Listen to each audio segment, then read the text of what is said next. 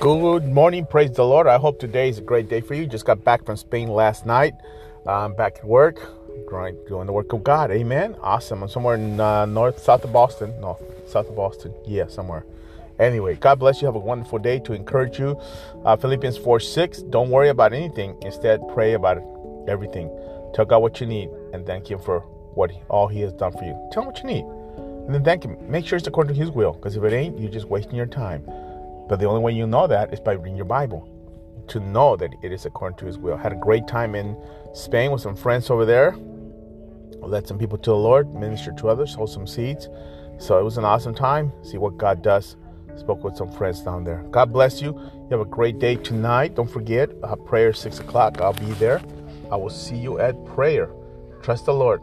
It's time because He's coming back soon. It's time for us to know that Christ is coming for His people. He's coming. God bless you. Have a blessed day. I'll be praying for you.